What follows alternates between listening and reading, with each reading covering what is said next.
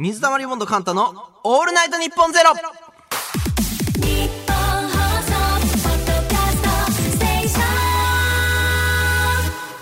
時刻は午前3時になりました。オードリーさんお疲れ様でした。水溜りボンドのカンタです。よろしくお願いいたします。さあ、今週も一人でやっていこうと思います。よろしくお願いします。ね、えー今週はね、あれですね、オリンピックウィークですね。皆さん見てますか？オリンピック。僕はね、あのね、もうめちゃくちゃ見て。もうね、いろいろな刺激をもらってますね。で、もう僕、昔オリンピック見てた時と違って、もう出てる選手が全員年下みたいな。びっくりですよ、もう。え、こんなすごいことをやってる人が今18歳なのみたいな。すごい日々刺激を受けています。でね、もうあの、開催されてから1週間がね、経つということで、皆さん開会式は見ましたか？はい。あのね、開会式僕見たんですけども、あの、視聴率、なんと、56.4%。すごいですよね、これ。50、あ、俺なんか見てるとき、だん、そんなになんかたくさんの人が見てるっていう感覚がまあ今その、ニュースとかでも外で騒いでるとかわかんないから、なんかあんま実感なかったんだけど、やっぱ日本中が注目してるんですね。で、中でもね、僕がやっぱ印象に残った演出はですね、あの、まあ、ピクトグラムあったじゃないですか。まあ、かと思いきや、僕個人としてはあの、ルームランナー。なんかあの、会場の中心にルームランナーの乗ったね、あの、人がこう走ってるやつなんですけど、僕確か前日に100キロを、あの、ルームランナーで走ってたんで、ちょっと今ルームランナーやめてって。でね、あの、ツイッターとかでも視聴者さんがね、あの、あ、カンタだ、みたいなこと言ってたんでね、違いますよ、みたいな。ね、まあ、あの、その100キロね、ルームランナーで走った話は、後ほどちょっとちゃんとしようかなと思うんで、ちょっとね、先走ってしまったんですけども、まあ、それぐらい印象的なね、演出でした。あの、まあ、あの、こういう時期なんで、まあ、外で走るっていうよりは、ルームランナーってことなのかもしれないなと思ったんですけども。でね、まあ、YouTube 的に、まあ、なんと言っても、先ほども言いましたけども、ピクトグラムの演出。これ素晴らしかった。すごいですよね、あれ。なんかあのピクトグラムっていう、まあ、あの、競技を、まあ、表す、なんかロゴみたいなやつを、まあ、その場で、リアルタイムでもう表して、ぴったりこうはまってくってやつなんですけど、これなんと言ってもですね、あの、テニスかなんかの時に、ちょっとミスっちゃってるんですよ。なんか、ボロって落として、大丈夫ですか？みたいな。え、なんで？みたいな。で、なんかネットで見たら、あれはもしかしてわざとなのかみたいな言われてましたから。いや、で、で僕何回も見たけど、どうなのかわかんないですけど、なんか一説、もうこれ本当にどうかわかんない、ネットの、どうかわかんない記事の情報によると、前半でミスることによって感情移入させる演出なんではないかみたいな。でもそこまでみんなが考えるぐらい、なんか作り込まれてたんですよね。で、まあもちろんね、あの、開会式直後に NHK の YouTube チャンネルに投稿されまして、5分間のピクトグラムの映像がね、なんと1週間で1160万回再生。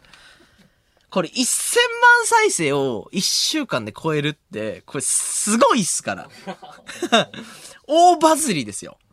で、いや、それをあそこでやって、でちゃんと YouTube でも世界中からね、あの、評価を得てるって、日本すごいなって。やっぱすごいなって思いまして。で、まあ、あの、僕自身もね、ちょっと、あの、演出を見て、刺激を受けさせていただきまして、あれから1週間後に YouTuber ピクトグラムっていう動画をね、あの、先日投稿させていただきました。ありがとうございます。でね、あのめちゃめちゃ時間かかったんですよ、準備に。だし、あの連携を、あの、いつも動画を手伝ってくれてる後輩たちとやったんですけど、超大変で、あれを生放送でやったって思ったらもう尋常じゃないなと思って、単純にリスペクトしましたね。で、まあ見てからね、一週間ぐらい、結構ね、バタバタと段ボールをこう切ったりとか、なんか何、なんかね、その YouTuber がやってきた競技とかね、その種目を、まあピクトグラムに書いてもらったりとか、いろいろこだわって、ね、全力でもう一日でも早く載せたいっていう気持ちでやって、でね、もうあの、あ、僕、そうそうそう、そのピクトグラムどんぐらい失敗したかって言ったらもう、どう、どうなんだろう、スタジオ5時間ぐらい借りてたんですけど、もう5時間、ギリギリまでかかったんで。で、一番しょうもなかったのが、あの、登場するシーンで、走ってくるんですけど、走って止まるところで、全身タイツ着てるんで転ぶっていうのが、こんなん開会式でやったら終わりだぞっていう、っていうのもあって、で、まあ本当に全力で準備して、もうスプレーで青色を塗るところとか、全身タイツやるのとかで、まあ7日ぐらいかかったんですよ。なんですけども、あーまあね、僕個人的には結構、まあ7年 YouTube やってきた人として、1日でも早くやんなきゃ、まあね、バズらなくなっていくわけなんで、みんなもね、楽しめなくなっていくということで、全力でやったんですけども、なんとね、次の日ぐらいにね、あの、チョコレートプラネットさんがね、あの、パロディをね、すぐ投稿してたんですよ。いや、すごい、もうこれはすごいんですよ、もうやっぱり。だって、めちゃめちゃ忙しいじゃないですか。俺は何をしてたんだ？俺の時間って何なんだろうってくらい、あの、もちろんその、ピクトグラムを見て、その瞬間にもう、あ、これやりたいなと思って、まあ、なんとなくやっぱ YouTube やってたら、あ、これバズりそうだなとかわかるんですよね。で、もう次の日の夜に、あの、もう、いろんな買い出しとか行って、家帰ってきて、YouTube 見て、よし、誰もやってないなって思ったら、な、ピクトグダムダムみたいな、上がってて、あれみたいな。で、まあまあまあまあまあ、チョコプラさんいつもやられてるから、まあ、早いし。ね、僕も早くやるっていうパターンあったんですよ。でも、クオリティが落ちてしまうじゃないですか。その、すぐ載せたるだけじゃいいってもんじゃないんで、バズんないんで。で、見たら、めちゃめちゃクオリティ高かったんで、すぐ閉じました。あー、ダメだって。もう、すごい人がやっちゃってるよ。いやー、プロですよね、やっぱり。だって、ね、あの速さで、もちろんね、いやだから僕思いました。なんか、吉本の、その、すごい方には、やっぱすごい人が集まってくるわけじゃないですか。編集のこのカメラの感じとか、全部すぐ作ってるんで、やっぱ、吉本すごいなって。パワーが集まってるなって。で、しかもね、あの、BGM みたいなのも、この声で当ててもう再現してるんで、このの能力の高さがやっぱ、もう、ちょっと、チョコプラさんすごいなって、改めて僕は実感したんですけども、まあ、あの、僕なりに、あの、できる限り、まあ別の角度からクオリティを上げて、ちょっとお届けしたんでね、あの、ちょっと時間がある方は、ぜひ、あの、検索して見てみてください。よろしくお願いします。なんでね、今後も多分ね、閉会式の時とかも、ね、開会式の映像とかもいっぱい流れると思うんで、まだまだ多分いろんな YouTuber さんがね、ピクトグラムやる気がするんで、ちょっとそれもお楽しみにということで、お願いします。で、こっから、やっぱり僕が話したかったことなんですけども、あの、あれですね、あの、24時間、あの、生配信で、僕、うん、1週間前かな ?3 日か4日前ぐらいかな？あの、100キロマラソンを走らせていただきました。なんで？なんで？そうなんですよね。本当に何してんだろうって多分皆さんね、感じるかもしれないんですけども。まあ、あの、YouTube の企画で、で、あの、まあもちろん外を走るってなると、まあこういう時期なんで、室内で事務所の方にも協力していただいて、夜走っても、まあ騒音とかもね、ないようにした状態で、まあ走ったんですけども、まあなんでっていうところですよね。まあ理由をちょっと説明させていただきますと、まああの、まあいろいろとバタバタしていろいろありまして、まあ、詳しくはね、やっぱ、あの、ネットを調べていただけたらわかるんですけど、僕も今、一人でね、あの、ラジオしてるんですけども、はい、すいません。それね、ありまして、で、な、どうやって、僕一人の活動を始めていこうかなと。でね、あの、水溜りボンドっていうチャンネルを動かさないっていう選択も全然あったんですけども、ここは僕は止まってはいけないなと思いまして、まあ、もちろんね、いろいろな意見があるのは当然理解した上でも、まあ、ファンの人の気持ちとか、まあ、僕が今後やっていきたいこと、二人で今後やっていきたいことを考えた上で、何か、もう、この気合を見せたいって思ったわけですよね。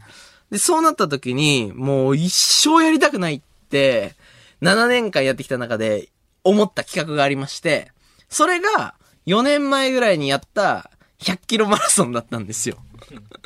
で、その100キロマラソンっていう、まあ、ね、あの、僕マラソンとかも走ら、走って42.195キロ走ったりとかもしてたんですけども、まあ、100キロっていう数字は、まあ、普通に走ったことない人からすると、あんまわかんないじゃないですか。どんぐらいきついのか。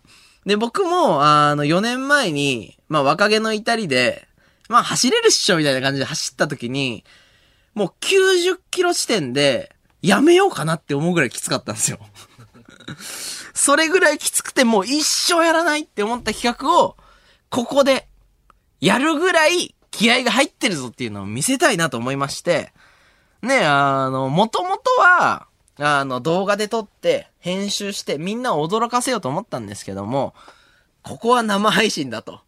ね、生配信で、やっぱ支えてくださる視聴者さんとか、あ、まあ、こいつこうやって本当に走ってんだっていうところを見せたいなと思いまして、走ること決めたんですよね。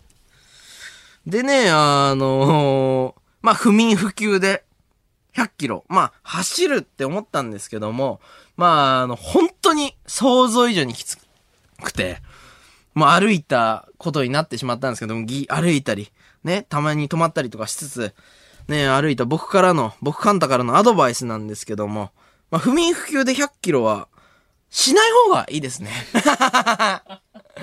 はい、これはやめた方がいい。なぜ誰も止めなかったんだ止めてくれたな。止めてくれてたんですけど。なんであんなことしたんだろうなって思いまして。あのね、7年間2000本ぐらい YouTube で動画をやらせていただいたんですけども、過去一企画をミスったなーって思いまして。4年っていうね、月日を舐めてたんですよ。だから、あの、オリンピック選手ってすごいなって、2回、2大会出る人がどれぐらいすごいかっていう。4年経つだけで、こんだけ体って変わるんだなって思って、あの、もともと、まあ、あの、走ろうって決めたのは3日ぐらい前だったんですけど、もうその、走るプロの方に走り方とかいろいろ教わって、もう万全の状態にして。で、あの、4年前は、100キロ走るのを17時間で僕走れたんですよ。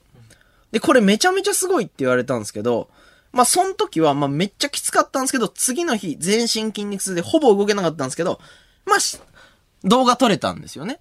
なんで、今回は24時間でやれば、まあね、7時間もあるわけですから。まあ4年経ったとしてもできるんじゃないかなと思って、24時間で走り切るペースで、まあノートにこうペースを書いてって、初めの6時間は時速5キロペース。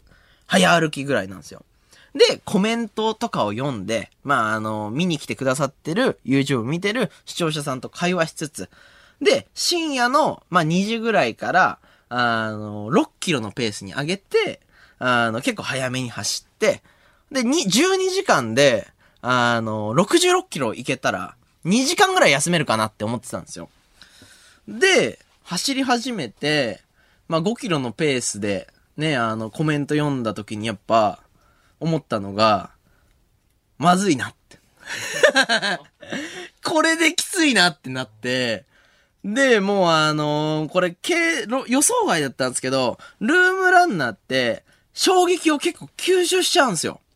で、結構ギーギーギーとかなってやってたんで、走るのって結構その、反力っていう地面に自分をぶつけて跳ね返る力で走るんですけど、それを結構ね、流してしまってたんで、これ走ってたら絶対無理だと思って、で、ちょっと早歩きに切り替えて、やって、もうね、50キロとか60キロ地点で、もうこれ、やだやだやだやだやだって、もう無理だよ無理だよって、なりそうになりましたもん。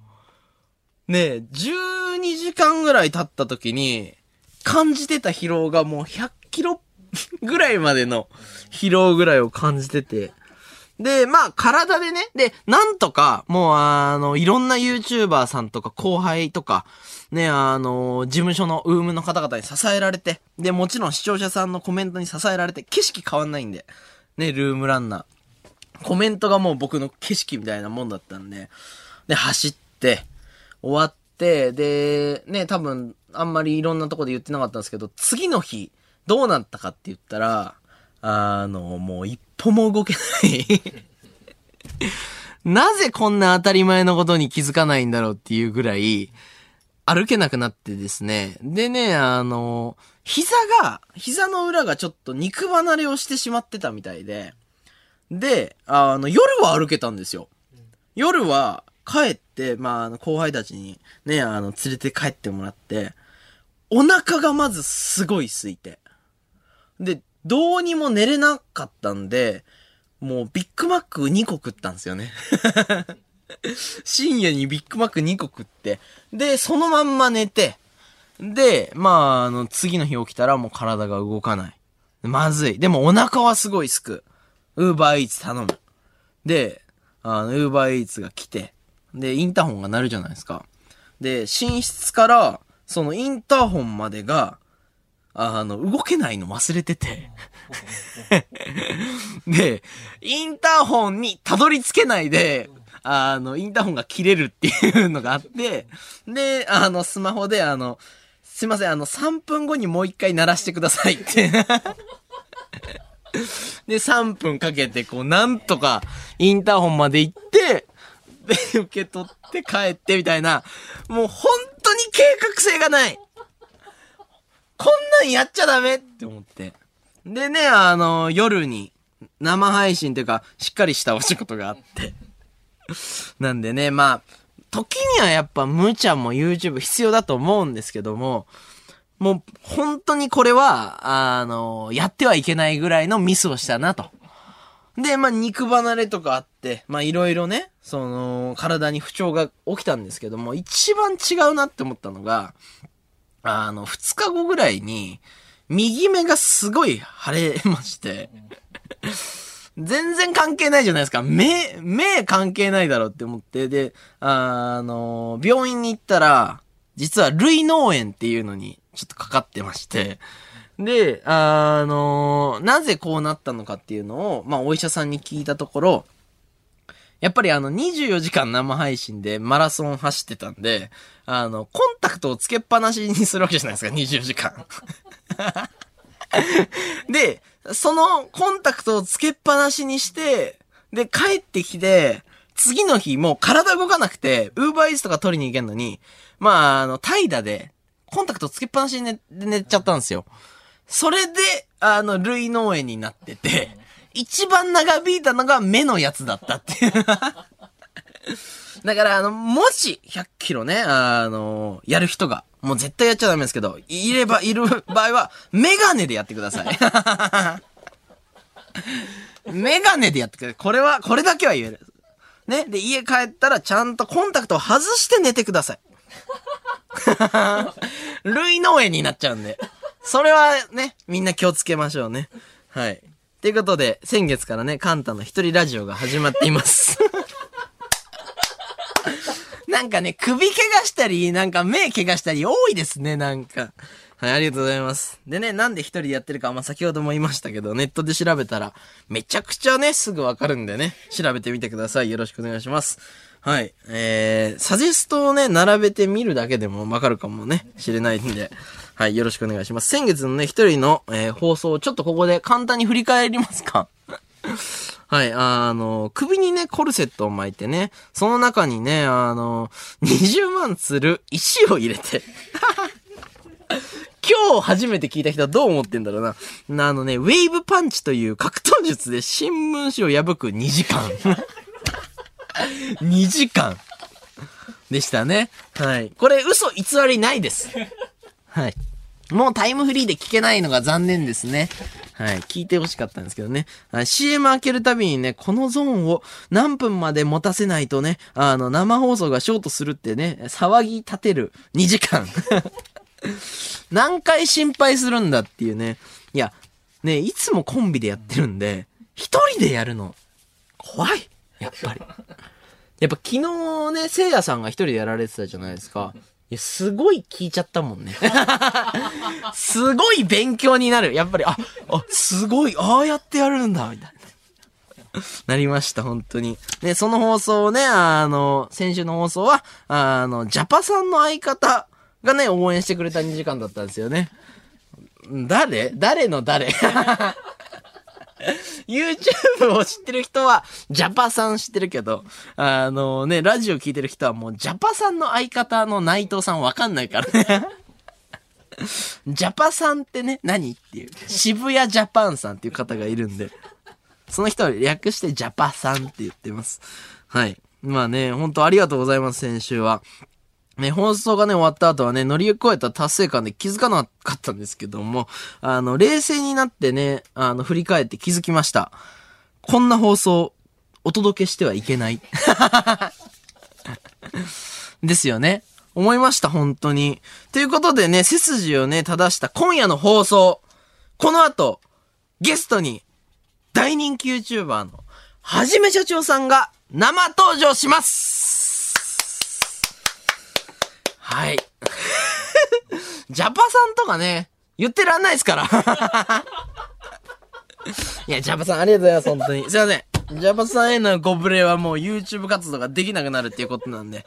はい。なんて言ったって渋谷ジャパンさんですから。でね、あの、本当に、はじめさんありがとうございます。はじめ社長、はじはじめ社長さん。はい。もうね、はじめ社長さん。はい。あのーお世話になっております。もうね、二度とね、ダーマイシをね、喉に当ててウェーブパンチしません。誓います。ウェーブパンチの話も絶対しません。はい。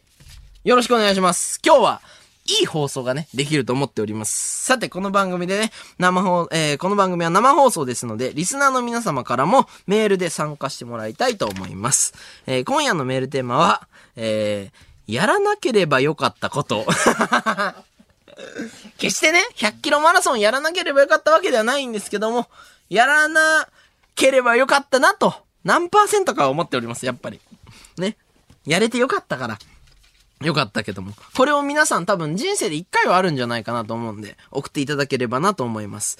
リアクション感想メールもお待ちしております。えー今夜もあなたたちのメールが本当に頼りです。よろしくお願いします。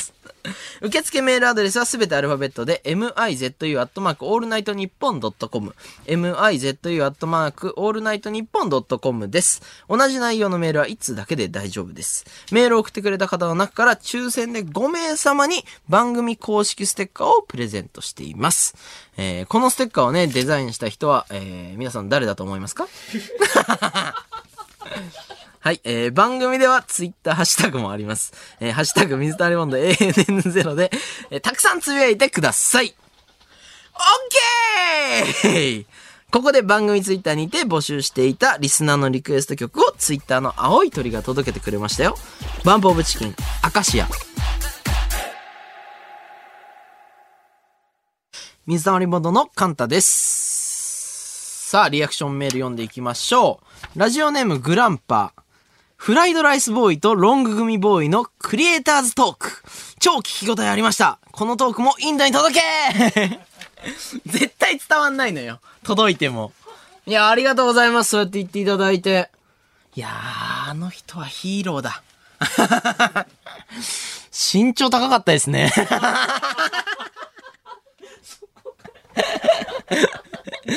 すごい、もう立った時にもうすごいんですよ。もう186センチとかあるんで。すごいっすよね。いや、このタイミングで来てくれるのはもう本当にありがたい。優しさでしかないんで。よかった、それが楽しんでもらえて。続きまして、ラジオネーム、ハーレー。カンタはじめ社長が8月に来てくれるって言った時、いやいやいやいや、とか言ってたな。お前バカかよ 現地取ったんだぞちゃんと喜べ 鬼畜の人いるすごい確かに。い、いきますみたいな。マネージャーさんも丸出してたから。え、やっちゃいましたね。いけましたね。いけましたね。今からでも修正できるんですかね来ることにします？いけるかな？来ますね、これは。よし、じゃあ、いえ、で、すみません。うんいい余裕じゃん。余裕じゃん。いけた、いけんじゃん。いけました。みんないけました。いけました。います来月も大丈夫そうです。そっかそっか。いや、でもね、優しいんだよな。マジで今日も遠くから来てくれてるからな。本当に。このためだけに。続きまして、ラジオネーム。お鮭は二十歳になってから。えー、横画面から縦画面になっていく怖さですが、T シャツしか着てなかった僕がオーバーオールに挑戦しようとしている時の怖さと同じですか？同じです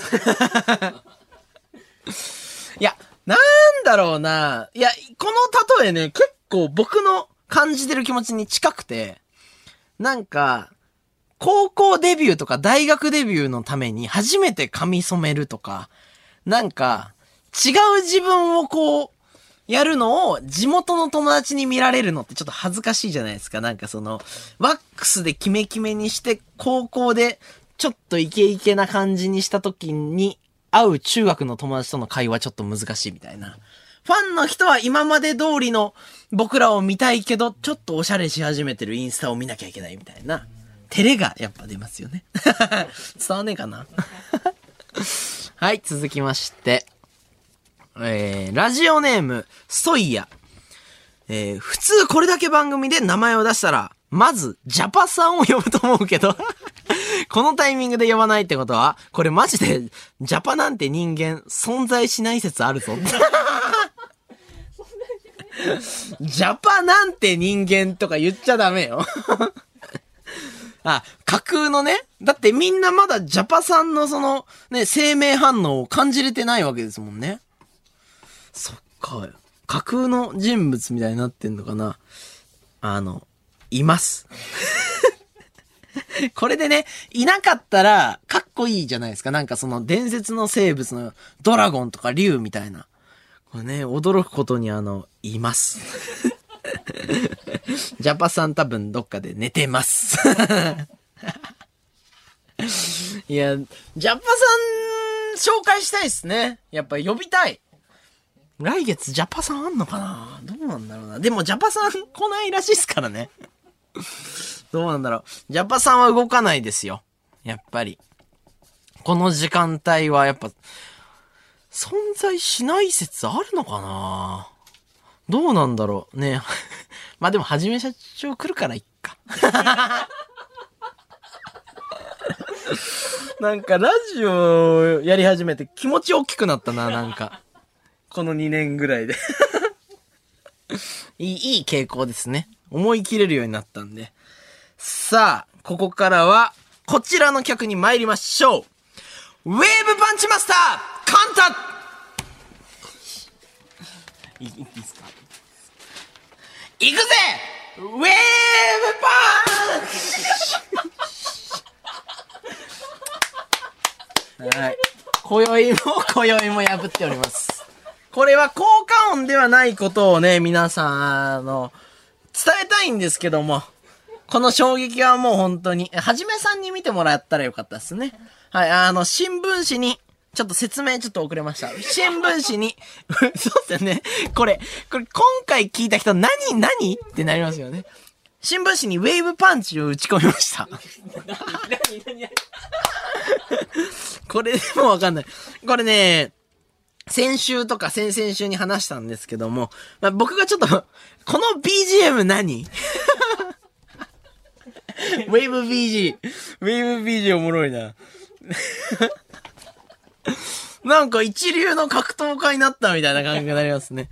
で、あのちょっとカンタービリティ案内っていうコーナーをね、あの初めてちょっといただけまして、で、あの、武術を習うことになったんですよ、僕。で、普通の武術じゃなくて、ウェーブというね、武術を僕習い始めて行ったら、なんと武術とは言うんですけども、一応ね、あの、殺人をするというか、なんかね、要は結構本当に危ないような技を僕は、な、なんか習うところに迷い込んでしまったと。で、あの、一緒に行っていただいてたマネージャーさんにウェーブパンチをバコーンと打ち込まれて、そのマネージャーさんが壁まで吹っ飛ぶっていうぐらい衝撃的なね。で、帰りにそのマネージャーさん言ってました。カンタさん、急いで帰りましょうって。何が起きるかわかんないんでっていうね。で、まあ、あの、ウェーブっていう技をちょっと説明しなきゃいけないと思うんですけど、まあ、簡単に言うと、まあ、すべては波だっていうことなんですよ。ね？これ怪しい話じゃなくて、あの、肩甲骨を意識してパンチを出すときに、波を打つんですよ。これ伝わんねえ。ラジオで伝えらんねえ、俺。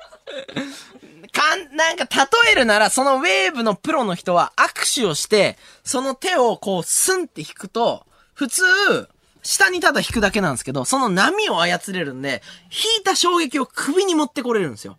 なんで、ウェーブのプロは握手の動きからスッて下に引くだけで、本気を出せば首の骨折れるって言ってました。これすごいんですよ。首の骨折れる。まあね、これ波はね、どこから来るかっていうと、まあ、肩甲骨からこう伝わって、ムチみたいな感じでこうしなってグーンっていう、ブーンです、もう。波です。はい。簡単に言うと波。それを僕が習いに行ったら、昔背泳ぎをちっちゃい頃銀メダル取ってたっていうのが、これね、伏線になってて、ウェーブの才能があったと。ね、糸満のね、あの、水泳 スクールで銀メダル取ってるんで。金じゃないんかい。金じゃないんかいっていうのありますけど。まあ本当に。それで、で、普通の新聞紙はパンチでは破けないんですよ。なんですけども、あの、やってみてください、家で。ね。新聞紙の両端を持って、ね、ベロベロベロってこう下に垂らす感じにしてパンチをして、普通は後ろに押されるだけなんですけど、僕のウェーブパンチはこう破れると。で、こっからが本題なんですけども、これ先週言ってたと思うんですけども、ウェーブパンチは、あの、疲れれば疲れるほど威力を増すんですよ。これね、言ってましたよね、僕。これで、今僕の体がどういう状況かっていうと、100キロ走ってるんですよ。ね、これ何のために僕100キロ走ってたか、オープニングで言ったのは全部嘘です。強いウェーブパンチ打つために100キロ走ったんですよ。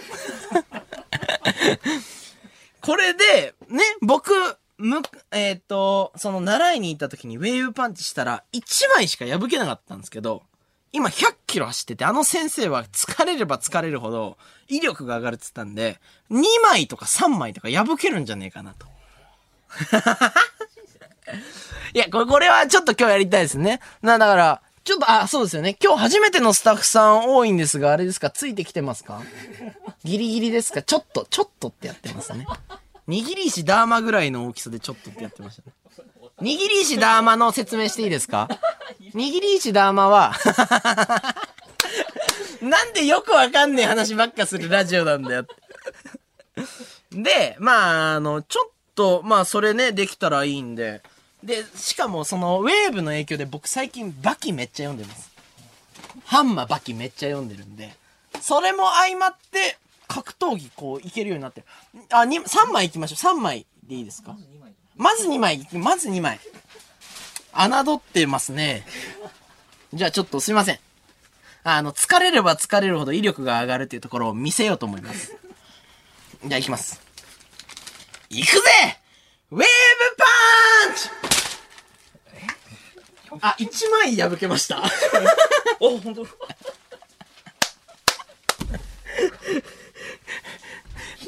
できねえじゃん。すごいわ。逆にすごいっすね。2枚持って、ウェーブパンチ打ったら1枚だけ破けたんですけど。あ、そうなんだ。えーなんで？もう回復してんのかな？ねちょっと、ウェーブの謎はちょっと深まるばかりですね。100キロ走った瞬間にもう倒れ込むように打てばよかったけど。ちょっと、まあ、あの、結果としては、今週も威力は同じだったっていう。ただ、これ、ね、あの、来月ある、あると思うんですけども、このウェーブコーナー。そちらでちょっと必殺技見せようと思って準備しております。これ何かと言いますと、あの、ウェーブってやっぱ波なんで、あの、衝撃をね、す伝えれば、何倍にもなって衝撃が伝わるわけですよ。で、実際に、来月は、瓦を持ってきて、瓦割りをしたいと思います。新聞紙2枚できないのに、僕は瓦割りに挑戦します。すごいんですよ。で、その割り方も普通じゃなくて、普通は、このチョップみたいな手にして、こう上から振り下ろして、バリーンって割るじゃないですか。でね、すごい人でもまあ10枚とか20枚いかないと、いかないですよね、20枚なんて。僕多分10枚ぐらいですよ、全力でやって。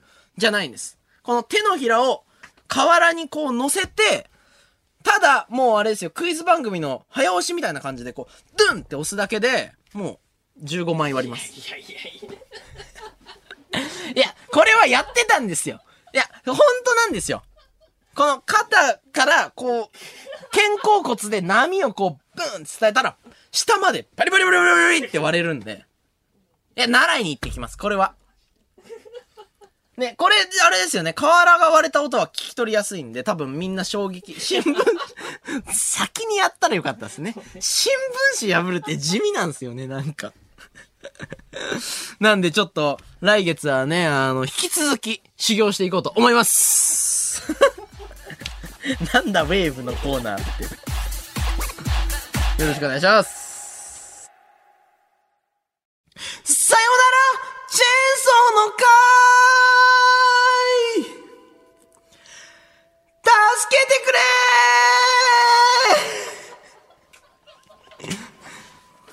当にね。何が洗濯機回せねえだよ このコーナーは、カンタがメールを読んで、何の意外性もないリアクションをするコーナーです。今まで収録のスタイルでやってたのに、最近なぜか生放送でやるようになりました。はい、生放送です。収録でも生でもクオリティが変わりません。さあチェンオタが届いているぜ。ホーリーチェンソンネーム。マロンショート。オリンピックの開会式でギリシャが一番最初に出てくるのはオリンピック発祥の地だからだよ。へー。へへ ーホーリーチェンソンネームよもぎ餅わーい。今夜はエビチリだ。夜にエビチリ食べてるんだね。へえ やめた方がいいな、うん。ホーリーチェンソーネーム。よもぎ餅ホテルの廊下。静かすぎて怖い。うーん。怖いよね。エビチリ食べな。ね。え怖かった。エビチリ食べなね。ねえ意外性ないでしょコメント。ホーリーチェンソンネーム。ハートマト。エアコンの送風って使う？いいメールだよ使わないよね、あれ。なんで？なんであんの？あの、送風なんであんの？次行きましょう。エビチリ食べる？ねえ。エビチリ食べる人他にいない？ということで、機会があれば、また来まーすチェーンソーの会プレゼンツ、水溜りボンドカンタのオールナイトニッポンゼロ。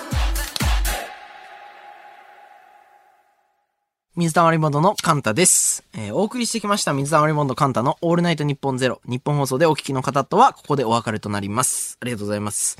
えーこの番組はラジコのタイムフリーでもう一度聞くことができます。また、ラジコのシェア機能で友達にお勧めすることもできますので、そちらもぜひよろしくお願いします。はい、今月もオールナイトニッポンゼロできましたありがとうございます最高ですよかったよかった。できたことが嬉しいですから。ね、声枯れてますね。いや、そのプレイングタイムが、いつもの2倍だし、2時間なんですよ。だしね、あの、さよちェンがね、ちょっと久々だから喉やられちゃったな。はい。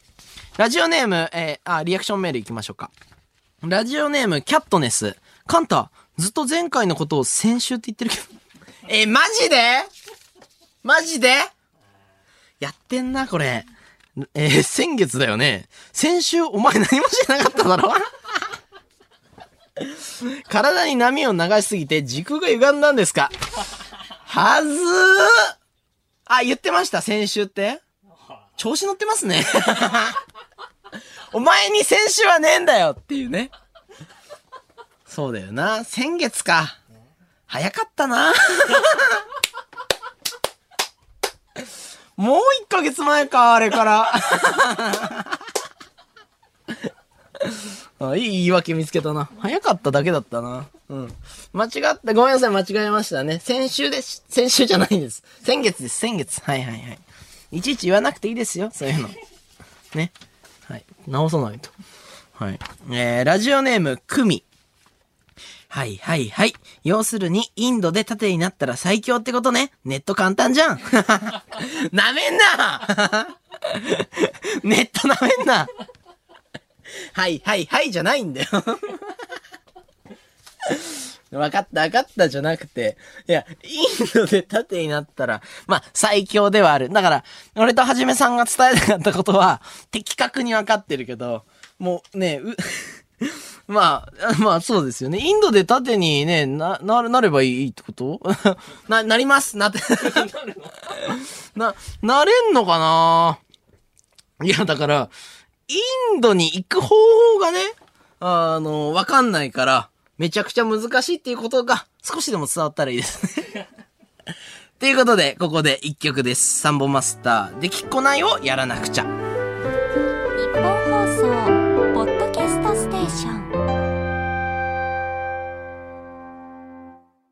お送りしてきました、水溜りボンドカンタのオールナイトニッポンゼロ。そろそろお別れのお時間です。今日もありがとうございました。この番組はラジコのタイムフリーでもう一度聞くことができます。また、ラジコのシェア機能で友達におすすめすることもできますので、そちらもぜひよろしくお願いします。そして本日のオンエア曲採用者は、ラジオネームクミ、元か、えー、ナスオでした。ありがとうございます。さあさあさあ、リアクションメールいきますか？テーマメール行きましょう。ね？あれ？今日ね、テーマメール募集させていただいてたんで。テーマメールは、やらなきゃよかったこと。テーマメールです、これは。せっかくみんな送ってくださったのに、ね、思った以上に、この放送がな、あの、盛り上がりまして、やらなければよかったことの一つになってしまいそうだったんで、いっぱい読みましょう。はい。ラジオネーム、ファンタスティック。高校の修学旅行の夜、初めて人狼ゲームに参加したのが、妙に嬉しくて、逆に俺、えー、えー、狼、えー追放してとか、えー悪ノリ を続けていたら、3回目のゲームが、本当に誰も口を聞いてくれなくなり、僕は逆ギレしてくてね。結局その班のメンバーとは、卒業まで心の距離が空いたまま過ごしました。本当にあんなことしなければよかった。ちなみに、2回とも占い師でした。そら嫌われるわ。ねえ、人狼って言ってたんだ、この人。占い師なのに。これはだってもうルール分かってないから。確かにでも人狼ね、流行り始めた時は、なんか特別な高揚感ありましたね。うん、なんか、かましてやろう、みたいな。はい、続きまして、ラジオネームピッピ。